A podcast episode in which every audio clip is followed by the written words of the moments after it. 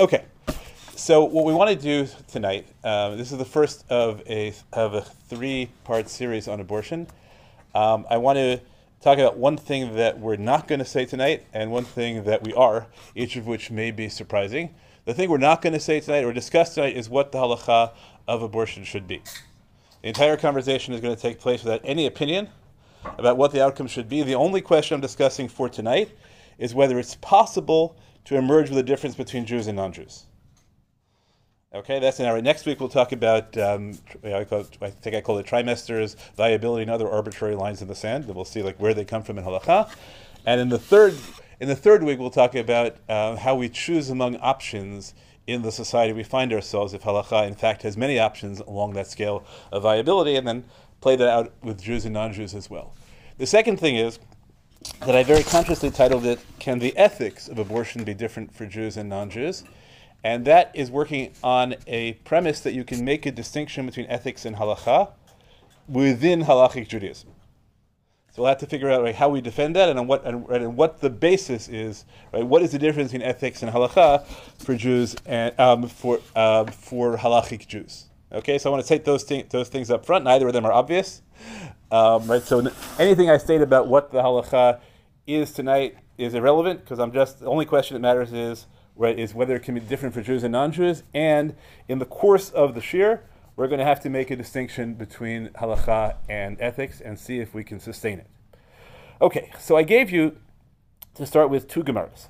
The first gemara has a rather esoteric case um, which rests on the presumption that there is a shared prohibition called Aver min hachai, eating flesh from live animals among Jews and non-Jews. But the definition of life is different for Jews and non-Jews.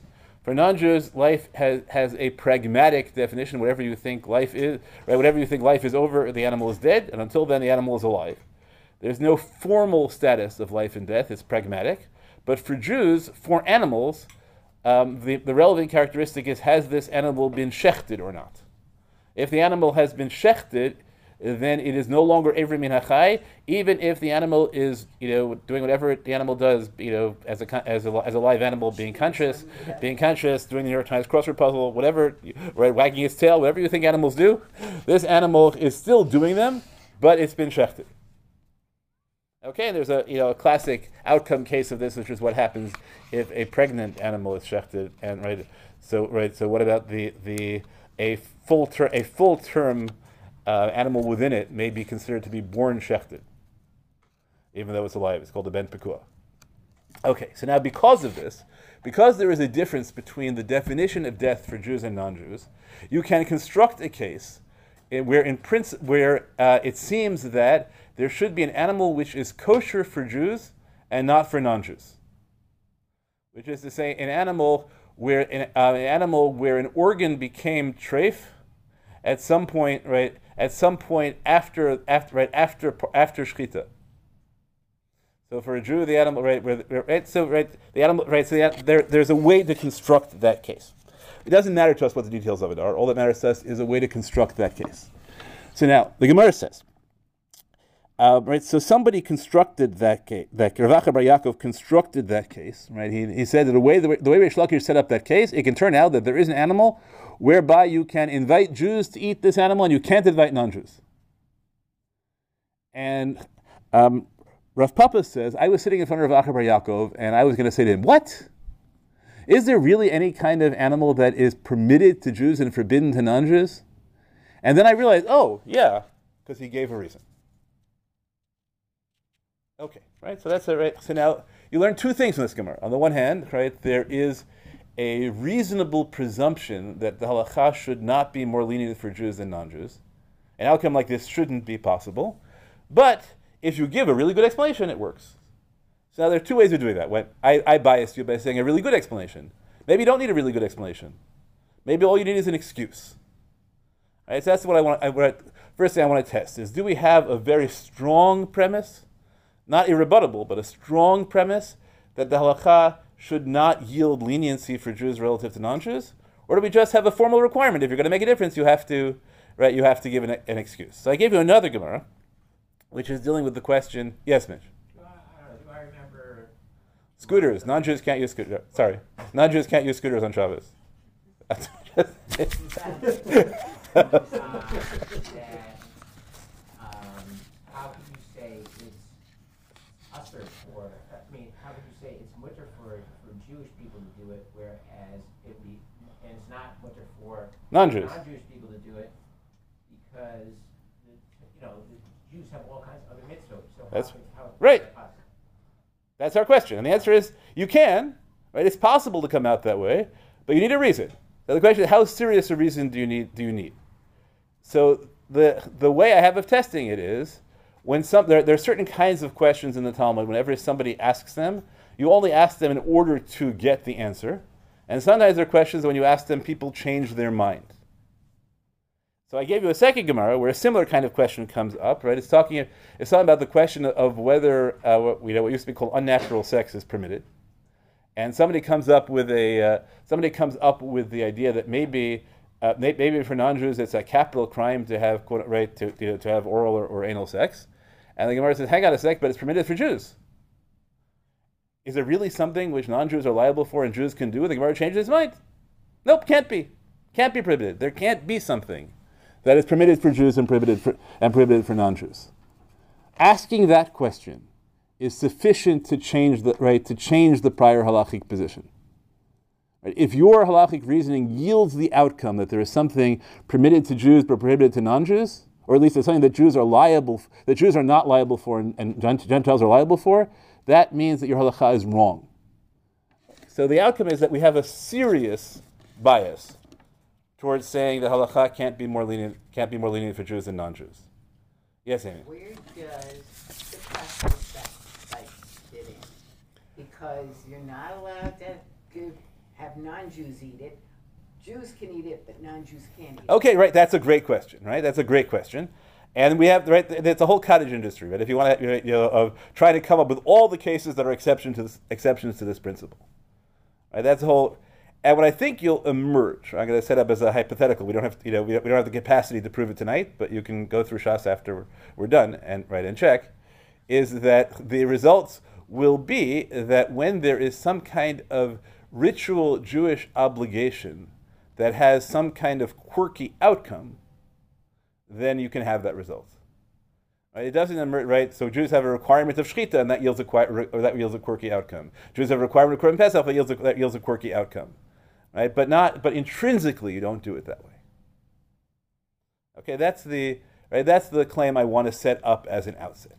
Are we saying Yeah. this, this, this, this uh, principle of it, it has to be something that's, um, this, exclu- this hierarchy is, is a matter of, of halakha or is a matter of philosophy or what, what, what is, what, when, when say that, you know, it shouldn't be something that, you know, non-Jews can do. So what I've tried to show you is a, is a conversation that takes place within halachic discourse. Right? Is this the right? Somebody says this is the halacha, and somebody else says how could that be the halacha? So it's more, it's, it's almost philosophy of the halakha in a way, no? I mean, I- Yeah. There's no, there's no, I mean, there's no halakha saying that, you know, that, Right? There's no there, right. There's no there's no rule saying that it's forbidden to make the right. There's no meta rule that way, right? Uh, right? It's, you know, so we, whatever you want to call. Uh, but there's there's a book outside, you know, which talks about you know, which is titled subtitled "Exploration of the Halachic System and Its Values." Right, so this would fit in reasonably well to that book. It's chapter six, I think, actually, but uh, part part of this is from chapter six. Um, yeah, no, absolutely right. Right, so that's that's where you're starting to see the border between halacha and ethics. Right, so you're calling meta halacha ethics in this sense. Okay, so now, right now that we have a um, we have a principle that we have a, a bias, a presumption that halacha cannot be more lenient for Jews than for non-Jews. Now we can move to the question of abortion. So the question, right? So we have a pasuk. The pasuk, uh, which you can punctuate every, you know, in many ways, says shafech dam. We're on page two. Shafech dam adam ba'adam demo yishafech, or shafech dam adam ba'adam demo yishafech. And there are two ways. There are two ways of punctuating that matters to the Gemara. The underlying principle is that the second ba'adam is unnecessary. It could just say, right, who sheds the blood of a human being, his blood shall be shed. Shafech dam adam demo yishafech. Right, so from a poetic standpoint, it's not right. It balances better if you say shofech dam ha'adam ba'adam demo yishafech. But from an efficiency standpoint, the, sec, the, the word ba'adam adds nothing. So the Gemara records a machloket between Rabbi Yishmael and an unnamed uh, Tanna Kamma as to what the what we're supposed to do with that extra word ba'adam. The um, the Tanna Kamma reads it towards the end of the verse says ba'adam demo yishafech means that right the whole verse means whoever sheds the blood of human being shall have the blood of human being shed within shall have the blood of human being shed within or his blood shall be shed within him. And so the Gemara says, okay, that means strangulation, which right where we break the we break the neck, and therefore there's internal bleeding. Right, so it teaches us the mode of execution for homicide. Rabbi Ishmael famously says, no, it's whoever sheds the blood of a human being within a human being. Right, his blood shall be shed, and what does that mean? That means the fetus. Okay, that's the right. That's the that's the, the and now this verse is a verse in Genesis. It takes right. It's given before, uh, right before Sinai, and the presumption here, although the, the, exegetical rules as to how you play with things before and after Sinai in the Torah are, are, are complicated and often counterintuitive. For our purposes, the result of those rules is going to be that this verse applies to Gentiles and not necessarily to Jews. So we have a verse which says that the killing of the, the, the, the spilling of the blood of a fetus is a capital crime for right is a capital crime for non-Jews. Shafech dam ha'adam ba'adam, the one who shed right, the one who sheds the blood of a human being within a human being, his blood shall be shed. We, it's not a consensus position because the Tanna Kamma reads the verse differently we could expand it and say that there's another Gemara in Sanhedrin which uses the same verse in reference to Jews as right as one of the sources for the notion that you can kill somebody who is trying to kill who was trying to kill you, or you have an obligation to try to kill somebody who is trying to kill somebody else. But at least you have a position of Rabbi Ishmael which says that we derive from here the right, right that for a Noachide, for a Gentile, whatever term you want to use, to kill a human being with a human being is um, a capital crime. So now our question is, yes, right. Jewish courts have the ability to make, make uh, uh, rulings and punishments for non-Jews? So I didn't say courts. As right, I'd say that the halacha has a category called the Sheva Mitzvot Bnei Noach, under which it presume, right, under which it you know makes statements about what the Torah says. Right, how that how that extends to practical jurisdiction is a, right is a more is a different is a different issue. Right, that's part of what we're going to try and talk about tonight. But there's a verse. The verse in the Torah, right? There's a category called the Sheva Mitzvot Bnei Noach. The Sheva Mitzvot Bnei, seven Noachide commandments, or eight, or thirty-one, or whatever, whatever number you pick from the various positions in the Talmud, uh, right, are defined legally. And for now, we'll work on the premise that each of them is theor- each of them is in principle a capital crime. Okay. So now the question. So it doesn't matter if the fetus Jewish and the. Uh, Very good.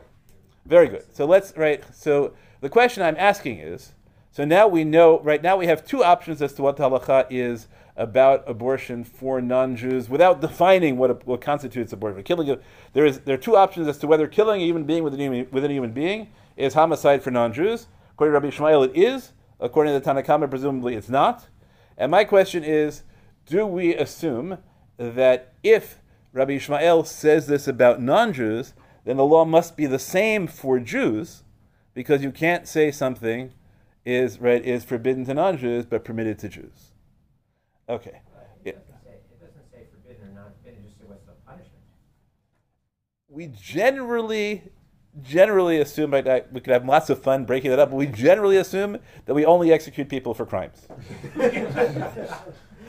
okay, I have a famous article about a possible exception to that, uh, but let's assume that we generally say anything you can execute somebody for, that must mean that, right? As, I'll, I'll give it to you formally, right? In, in exegesis about Jews, we have a principle called Ein Onshin Elim Kain is here, which means that any, any, any do not in the Torah about Jews has to occur twice. There has to be one statement, don't do this, and another statement which says if you do this, there will be a punishment. And you can't punish, you can't give capital, at least a capital crime unless it has that. But for non-Jews, the Gemara says, um, azharatan hi mitatan, the, the do not statement is equivalent to, to, to a, uh, an authorization of execution. Well, but it could be that it's still not permitted to Jew, but he's just not capital, it's not a capital offense. So you'll note that, right, that the, when I when I, we talked about the uh, we talked about the um, the law for right for unnatural sex, the line was: Is there anything for for which non-Jews are liable, for which Jews are not liable. So that seemed right. The question there seemed to be that there can't even be a difference in punishment. But even so, okay, right. If you want to say that, I am not in the context of this shiur. I am not trying to address the question yet, at least, of whether punishments can be distinct. I'm only interested in the question of whether something can be forbidden to one, eh, to, forbidden to non-Jews and yet permitted to Jews. Well, You have halachically, I mean, the nature of the. So if you say Adam ba Adam, if it's defined that it's a person inside a person, then yeah, that's murder if you kill it. If you say, however, a fetus is not a person, then you're no longer talking about murder because if, if it's not, but we were talking about the instance of, you know, when you have, the- it says that when you have the two men fighting and. um, Yeah, so let- let's- accidentally let's bracket that. We'll talk about- dies, That's not, that's not What- killing a person. Whatever it is, according to Rabbi Ishmael, it's enough to violate the prohibition of bloodshedding. It's in the verse, and it gets capital crime. So I don't care for now, right, whether it's a person or not. Rabbi, tell you had a question a long time ago. I had so many questions since then. That was- Yeah, Okay, that- yeah. No, I, I, I, I- that doesn't quite resolve it because it's Adam Adam. Yeah, You haven't decided whether it's an Adam. that's right. Who, c- right? So if it's not an If it's not an then it's then just- Right, an so- punishment. next week we can talk about at some point. Right? I would say it's like minimally. At according to Rabbi Ishmael, there is some point at which the fetus has not wholly emerged, at which it is called an Adam.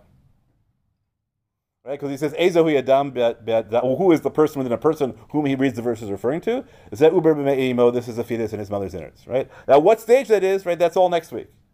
Right? You know, trimesters, viability, right, crowning, uh, right, crowning, complete emergence, right? We can, you know, come up with endless, endless numbers of things. What happens with a cesarean section, right? All, right, all, all, all sorts of uh, issues. But for now, we're again, I don't, I don't want to talk about the halachas. I just want to talk about whether it can be different for Jews and non-Jews. Whatever the halacha is for non-Jews will be derived from this verse. And then the question is, can I figure out? Oh, the halacha for Jews can't be any more lenient than that, or not? Right? That's the verse is referring to. Then can a non-Jew kill someone who's not a fetus? No, because it's, it's, it's right. It has double. One is shafef dam hadam, and the second is shafef dam hadam hadam. It's two meanings. Okay. Right, that's, right. That's a, we thought right. The midrash can, and chat can be very good, right? You're right, but no. Uh, okay, so um, okay, so now here's here's the way I want to formulate the argument. We saw that in fact there can be differences as long as you can as long as you came up with the reason. So the question is, what sort of reason would you have to come up with to right to defeat the presumption that the law cannot be different for Jews and right for Jews and non-Jews? Right? What kind of argument would be acceptable for saying you're right? Yeah, okay, right. There's a presumption, but in this case, abortion is right. Abortion is permitted for Jews and not for non-Jews because X. So what I want to argue is that here we have a verse which gives the rationale. The rationale is ki b'tzelem elokim asad adam. That's a really powerful rationale, right? This is prohibited. Kibitzelam elokim asad adam. So it seems to me there's a very high bar for claiming that you're going to make distinctions within something for which the standard is ki b'tzelem elokim asad adam. Uh, as Rivitel pointed out, we could really make the distinction in four different ways. We can talk about the uh, we can talk about um, a person for whom the abortion is happening, let's say to save a life or whatever it may, right, or to get organs, whatever it may be. We can talk about the identity of the fetus, Jewish or non-Jewish. We can talk about the identity um, of the mother, and there's a fourth possibility I'm missing. The doctor. And the doctor, thank you. Right, the doctor is right. The doctor, right. So fetus, fetus, mother, fetus, mother, doctor, beneficiary. And right, we have to ask the question, perhaps on all four of those axes, can we make a difference between uh, between between Jews and non-Jews? Even though the only precedent I brought was about the right would be about the doctor, perhaps. Okay, so I want to right. So I want so I wanted to um, to set that out right. That the the right way to think about the first stage of the question is right. Do we think that it is acceptable that it's an acceptable outcome for the halacha to be different? Okay, Now, I'm going to try and move us one step. Um, right, you have to ask, the be, right, because if that's the case, that it's not acceptable, so then all sorts of answers are impossible, and all sorts of answers will change, right? So you have, I think you should ask that question first. Second stage. Okay, so I gave you on page, yes, Are we assuming that we passed in like a Rishmal against the town no, whichever way it is, it just can't be more lenient, right? It could be that your outcome will be, well, I know it's permitted for Jews, and it can't be more lenient for Jews than non-Jews, therefore it must be permitted for non-Jews too, right? That would, within this framework, that's an acceptable argument. Isn't it a common way to, you know, ways you flip the notion of the, the, almost the polarity of the leniency? Somehow you find a way to say, you know, this is the call, and this is the homer, this is the homer, this is the call, and then, then you can get around. We, we will we may do something like that at the end, but that's not so easy here. I think, right? We may do one little bit of it. Yes. Uh, Why is that such a difficult premise? I mean, the Gemara is full of distinctions. This is okay for group A, this is okay for group B. Why is it, why is to say that there's a distinction between what is allowed for Jews or non-Jews is so troubling? I mean, you know, to our modern sensitivity, when you read Gemara, it, it's very clear that they had, you know, classes and groups, and we're better than them. And I, I'm not, I'm not saying this to like, you know, to, to try and project our uh, sort of 21st century sensitivities into the fifth century here. I'm just saying it exists, and it's rampant throughout the Gemara. so that obviously you know is a really big question. Um, what I'll answer is there's a category I like to introduce often, which is called the reverse anachronism. I ju- didn't share today. Uh, right, where right anachronism is where something shows you you right you you think something existed in the past because it exists now, but it really didn't. And reverse anachronism is when you think something didn't exist in the past now, in the past, but even or even though we have it now. Um, some of these moral issues suffer from reverse anachronism. That we think that right we think that we invented this kind of sensibility. Um, so I'm going to try to argue no. Right now, it may be that right that we emphasize it in ways, and maybe there are implications, and we'll talk about why that is. But what I've tried to show you is there are there are, the Gemara asks this question, right? and it takes it as a real question that's sufficient to change people's minds. How can there be something which is right, which is more lenient for Jews than non-Jews, and that's part of the Gemara too. Right, so right, so you have to, you have to at least deal with it, right? To- the Gemara doesn't take it as a given. Well, what's the problem, right? There's a difference. No, right? The Gemara says that how could that be, right? So that's a, right, and it takes it as a good question. So now, so now we have to figure out how we balance. Sometimes Gemara cares, sometimes it doesn't. So I gave one possible model. It depends on whether it comes from, technically from additional obligations or not, right? That's one possible distinction among them. But it's, I don't, I don't, I don't take it as a given that we're imposing modern sensibilities that way. Uh, right in the same way, you know, I, I wrote a piece some years ago about you know that um, I think that you know that we need. I, I used the word meme. People thought that was a it was, it's an old, it's an obsolete use of the word meme, but that there are just certain vorts that we should teach all modern Orthodox kids, right? So that their their ideology of these issues come out of text. Like so, one of them obviously is my, the, the the works of my hands are drowning in the sea. Right, that's a moment. Right, that's a moment which creates a really a really strong ideological principle about the value of lives of non-Jews, and you can quote about other things that may seem to give you other sensibilities, but that's there, and you have to account for it. Okay, yes, Mitch. All right. Is it possible that it could be usher for Jews and liquor for non-Jews? I mean, Yeah, going- that could- going out the That could be it. opposite, Right, I'm not making an egalitarian thing. I'm not. ma- Right, I'm just arguing. The argument. It's a one-way argument. It's a one-way argument so far. Right? Yeah, I, absolutely. Okay, but now we're gonna now I'm gonna try and make the argument the other way. Okay. Yes. sorry. And I guess maybe I'm not following you, but are you making the claim that, um, that, that, that according to Rabbi Shmuel, that if it's, if, if killing a fetus is a capital crime for a non-Jew, that it must be, At least a crime for Jews.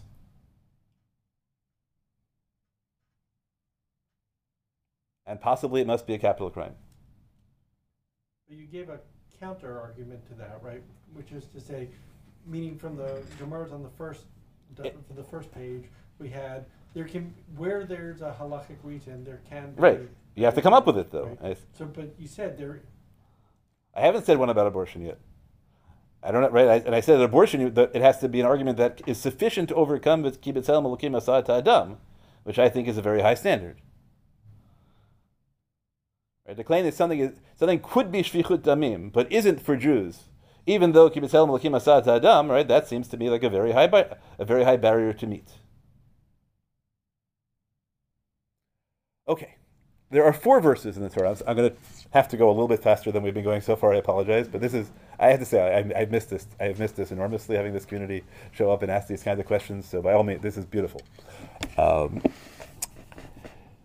and if I have to, you know, take start the, the second session a little earlier, that's okay. A little, a little you know, a little bit um, earlier in the argument, that's fine. So on page three, I gave you a series of verses, all of which um, make the claim that you cannot distinguish the law among citizens. These are all these are all straight straight verses from the Torah. Torah yelo ezrach mishpat echad right kager kezrach yeah there right there can't be distinctions between uh, right among citizens in a Torah polity, and specifically there can't be differences between gerim and ezrachim. Now this is a problem because all of you know that despite the right, we also have 36 commands against discriminating against converts, and yet converts can't marry kohanim, right? Right. So right. So I'm not going to attempt to uh, to resolve this, right? I think sometimes you make big claims. You know, I, I the first chapter of my book talks about freedom, and so you know, students, everyone else says, "What about slavery?" Right? So that's a great question, but you know, it's only one chapter. I only had 1,500 words. You can't answer all the questions. There's a, but there, right, there are four verses that say that right, roughly that the law that the law has to apply equally to everybody.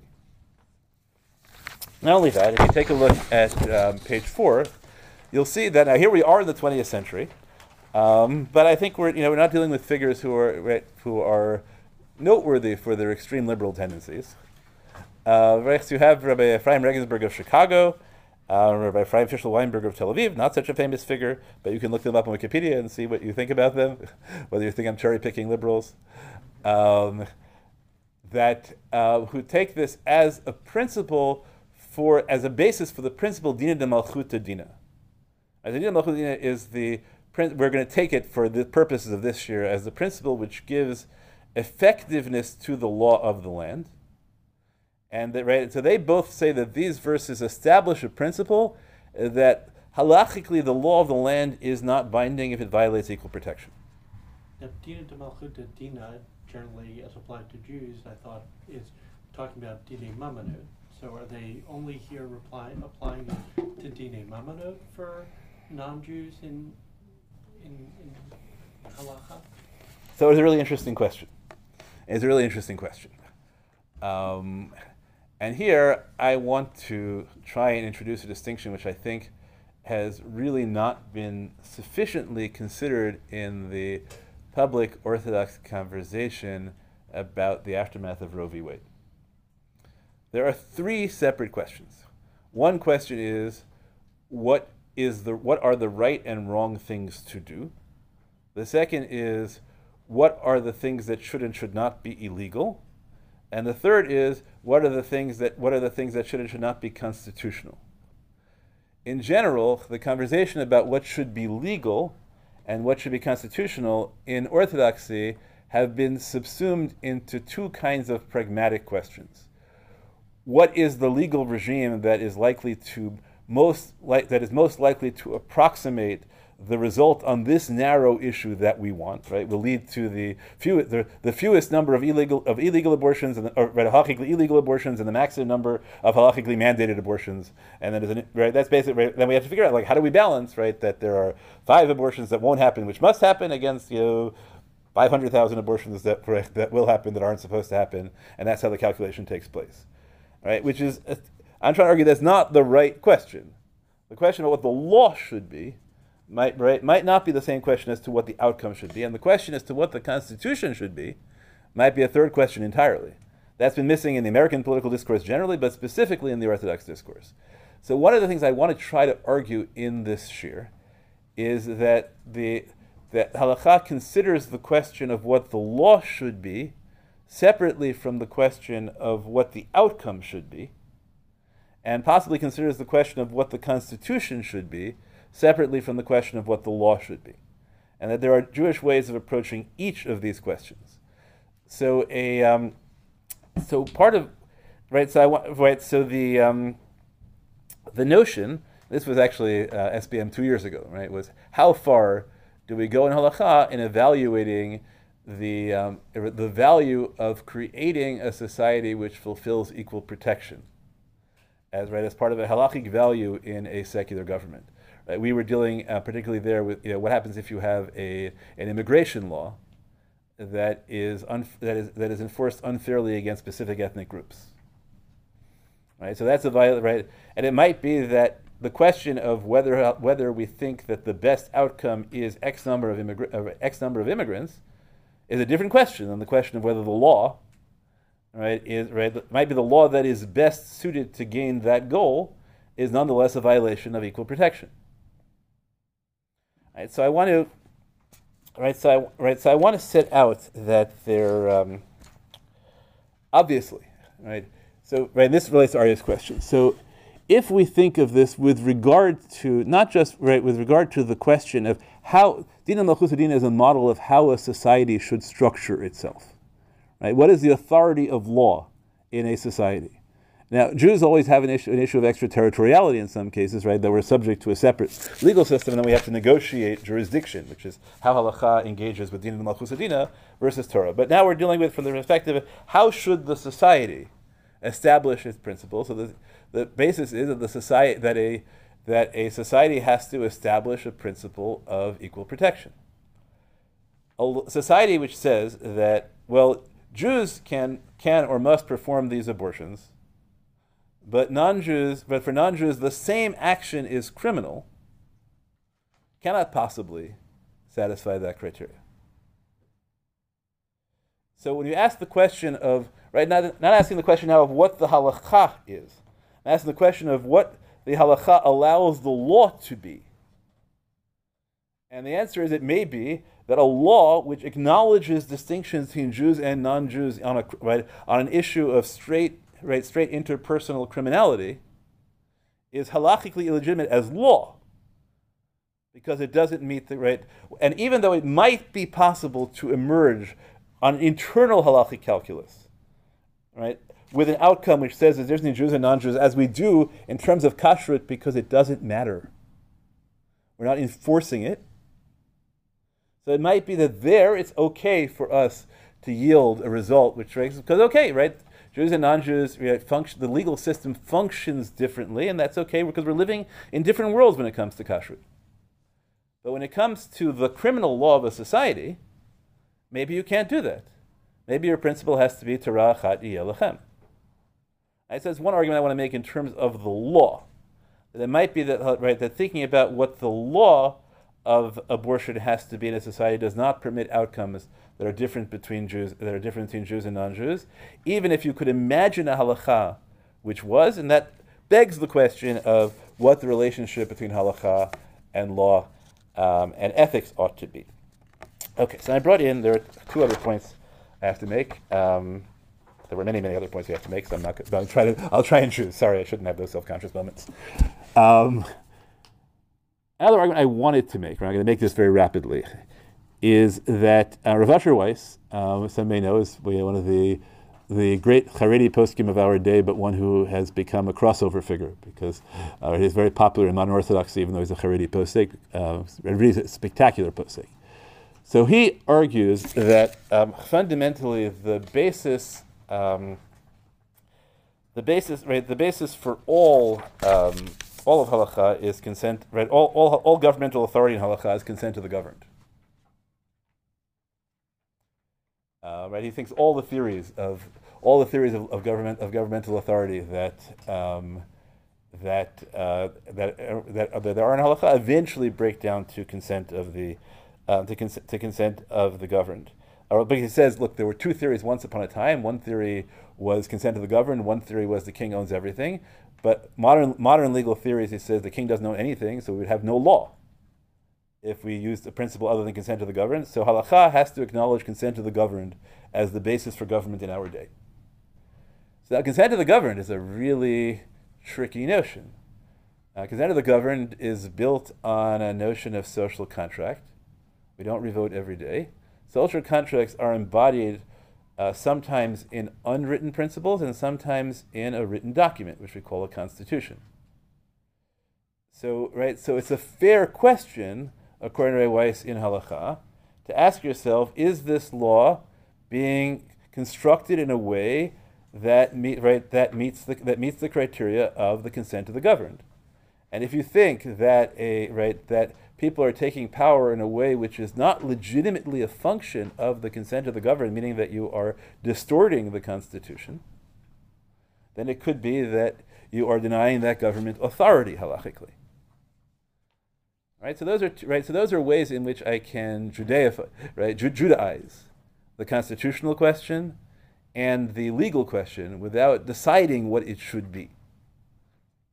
Okay, I have two other um, two other uh, things to point out, and then uh, we'll have to go. We'll have to go, and we'll. Um, as always, I'm more than happy to entertain questions by email or right or set up a time to talk, um, or just you know get me on the way out of shul, whatever it may be. Um, so there, there is a difference which um, between ethics and um, an ethical argument. I gave you the argument from Professor Noam Zohar that I, I think is a really useful introduction to medical ethics generally, where he talks about the definition of ethics is an argument. Ethical arguments have to be arguments that apply to everyone equally and that everyone could realize on their own. So an argument from revelation, an argument of gezeirat hakatuv, that God just told me this, is not an ethical argument. It might be an argument about right and wrong, that's what God told me to do, but it's not an ethical argument. So I think a fair question is whether when you engage in a conversation that goes right, that you, your whole goal is to create a polity that crosses agreed boundaries of revelation. That the right that the, that you have to you have to end up with policies that are defensible on the grounds of ethics, because otherwise you don't have a community. Otherwise you're just engaged in a power play, and there we go back to consent of the governed. So I want to say there's a possibility that even if you believe that there is a technical argument for distinction, that you can't introduce it into a legal conversation because it doesn't, right? It's not a legitimate aspect of that conversation. We'll return to that in the third week. Okay, I wanted to read you one, um, one more, uh, one more piece, and then um, we'll break. So this is from Rabbi Eliezer Melamed. Um, some of you may have heard of Rabbi Melamed. He is the rabbi of a moshav called Har Bracha uh, in Israel, Yeshivat Har Bracha. He has a best-selling uh, series of halacha books called Peninei Halacha, uh, which happens to be translated by Eli Fisher. Those of you who were in my uh, in my drush on Shabbat will know the next line. Right, Eli Fisher is, of course, a Sarah Baby Drush Shalom. uh, Sarah Lamed has uh, has been controversial in recent years. There's been, there's been some attacks on his Niddah books. Uh, he would, you know, he would qualify, I think, generally as what we would call, um, you know, Chardal. Anyways, right? You know, he's a right. He's he's right. He's a um, you know, he's, he's a right wing religious Zionist. Um, although you know he's developed interesting positions, but he's not he's not coming out of uh, out of an American certainly not coming out of an American liberal sensibility. So I want to read to you what um, his Peninei Halacha theory says about uh, says about abortion. Um, this is this is my translation of the Hebrew, though, not Eli Fisher's. So don't blame, right? So don't blame Eli for the. I, I didn't the English. I, I think Sefaria does have it online now, but I, I, did, I forgot to look to look there. What he says is, the capital punishments mentioned in the Torah, whether for Jews or Noachites, are primarily intended to deter and to point to the severity of the sin, and that it will be punished in this and the next world, but not so that executions will become common. Right? He says like it's well known that the Torah imposes lots and lots of uh, capital right, executable crimes for Jews, and yet the rabbis say that if, that a Sanhedrin which kills one more than once every seven or seventy years, right, is, is bloodthirsty. And the question is how we relate that to the you know, the broad statement that all punishment, that all crimes attributed by halakha to non-Jews are capital crimes, and he says it's the same thing. It's not, right? It's not that you're intended to carry them out. Right? Cl- saying that a crime is capital is a statement of its severity. It's an attempt at deterrence, but it doesn't mean that there's a mitzvah to go around killing all the people who violate the halacha. No, di- right? He says it, that is not different for Jews than non-Jews. Now he says, it seems that the Torah was more stringent on Noachites than on Jews with regard to killing fetuses, because among the nations there are those that tend to diminish the value of human life to the point that some of them are suspected of blood spilling. Right, he's quoting Gemara's, right? You know that there, some, you know that in some societies you're not allowed to um, get a get a shave from a non-Jewish barber unless there's a mirror, because you're afraid that they're going to slit your throat.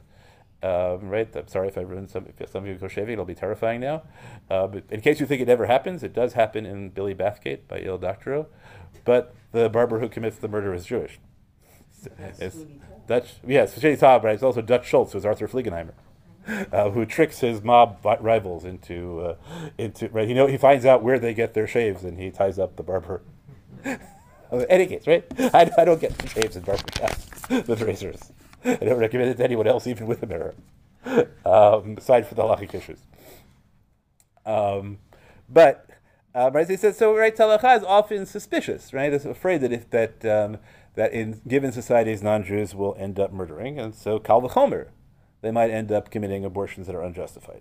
So as to place in front of them a serious fence, the Torah decreed that one can decree execution even on one who kills a fetus. All right, so it's a rhetorical statement, and the reason that if you end up with the halachic result that non-Jews are liable for execution for abortion and Jews are not, he said the reason for that is because the Torah felt the need to create an additional rhetorical fence. Not that the Torah intended to draw a difference about the actual severity of the offense. And it seems that with regard to the permission to abort in a case of serious illness or a life of the mother, which is where people often, uh, right, other shiurim will, will begin from a premise that there's a difference between Jews and non-Jews on that on that ish, on that issue. The law with regard to Jews and Noachites is equal, and in every case where, where it is permitted for a Jew to abort, it is also permitted to a Noachite. Now, how did Rabbi Melamed get to that re- get to that result? He got to that result. I submit to you the way I did. Right, He said, "Look, we, right, we have a premise that halacha can't be different between Jews and non-Jews unless you have a good explanation." In the right, in the face of what seems to be a, a powerful ethical demand for equality, the only right the response has to be the response that makes the distinction has to be of equal weight. Nobody has constructed an argument of equal weight, and therefore the halacha has to be the outcome. Right? Notice he doesn't tell you what the halacha is. He just tells you that right in what right so it tells you he's not engaging in the argument on a case by case level. Right? His outcome is in every case where it is permitted for a Jew to abort, it is also permitted for a Gentile to abort, to abort because it can't be more lenient for Jews than non-Jews. Well, except that he's, he doesn't, he's not opposed to the possibility that in the cases where it's not permitted, that the technical punishments be very different. That's correct. But he doesn't think that. But he thinks that the punishments are unrelated to the severity of the crime. In either case, we're not interested in carrying them out. But that's not right. It's, punishment is not an issue in the American context for us right now, right? Right. That's not right. The question is, you can start the conversation halachically by presuming, as many articles will, that there is a difference between Jews and non-Jews, and now we have to figure out what do we do on policy when we have different interests for Jews and non-Jews. Or you can start the conversation by saying, no, right? Whatever we do, it's going to have to be the same for Jews and non-Jews. So what I'm arguing is there are three different levels on which you can reach that result. One level is you can reach that result within the halacha, which I think is what Rav Melamed does. That within the halacha, you're wrong if you reach a result that permits abortions for Jews that are forbidden to, that are forbidden to Gentiles. You can say that even if you can reach that decision in the halacha, you can't make that the law because it violates equal protection, and equal protection is a necessity for law. And you could argue very na- in terms of constitution that if you see it, that if you see the imposition of it of of a particular law as a um, right as a distortion of the constitution, that it violates consent of the governed. Uh, right. I'm not telling you which way I would make those arguments. I'm just telling you right that there are ways to right. I think you know, I, I find Rav Melamed's result really powerful. Uh, right, that's the one that you know. That's the one that appeals most to me narrowly. Just that we should, that there's a strong ethical presumption that we have no argument against. Right? We could talk in other contexts about what the possible argument against it would be, but I think the only, but the only really the possible argument will explain differences in punishment and not in outcome. Isn't there like an ethical argument that, getting back to the notion that of what kind of effect that the law will have on outcomes, or that the law in the books will have on outcomes, because he references that, well, we have this law, or I, I assume the deduction of this law, uh, done, but done, because the nations were concerned that they will, uh, there's, there's too much bloodshed, we want them not to shed blood. So in a certain sense, we have this unequal law, um, because we're concerned that the, the, the different, different unequal. So I so you could conceivably make an argument, right? As you're trying to say that that the halacha will yield different results because halacha thinks that yielding yielding different results in the law will yield equal results in the outcome, Maybe- right? Maybe you get equal protection by having different laws. Well, that's really hard. I think because equal protection, I, I think, is, is direct the result of the law. It has to be Torah achat. So you, you can't have different. I don't think you could do that. But I understand you could make it. You have to construct, you, you'd have to have like a really, I mean, it would be, Yeah, you end up with make, you end up making separate but equal arguments, right? Which don't ha- right, which don't have such. Uh, well, what's, what's really, what's really dicey, honestly, I mean, you really wanna go down a rabbit hole, it's dicey with regard to, I mean, equal protection in terms of when you de- define life as starting, right? So let's say, for example, someone make an argument. I don't. I don't. I don't want to go there. All right. I'm only interested in. I'm only. I'm not interested. I'm not interested in whether the law has to be the same for fetuses and human, right? For fetuses and adults, right? Or right. That's next week, right? All I want to say, right, is I want to set out before you, right, that as a reasonable starting premise, that on every level you can say the halacha that whatever your halacha is, whatever your legal, whatever you want to be the law out of, out of Jewish values, right? Whatever you want to be the constitutional interpretation out of Jewish values, has to be the same for Jews and non-Jews. I think Yes, the last comment, then we gotta go to Maariv. The word equal, we, you know, we- if we hold it up, it's lofty, but sometimes, um, if, if the, the outcome is that if something is equal, then it's patently unfair. So we could, And right? that's why, that's why you have to. So you could end up with it Come for- up with something that is, is fair, and I, I saw a beautiful example of it, they explained that equal, like equal access. So there's a fence that's Yes. high, and there's something beautiful. Right, so you're making the affirmative action Everyone argument. can get up to the fence. Right, you're making the affirmative action Right. argument. But if you're six feet tall, you can see over the fence. If you're four feet tall, you can't. So even though there's equal access, it's not really equal. So I, I, I understand. Right? You, you want to, if you want to construct an argument like that that justifies distinctions in abortion abortion law, great. I don't think it can be done. I think right, I don't I don't I don't think it can be done on that ground. So I don't so I but um, that is how you would do it if you wanted to do it. I think that's right. Okay. Thank you all very much.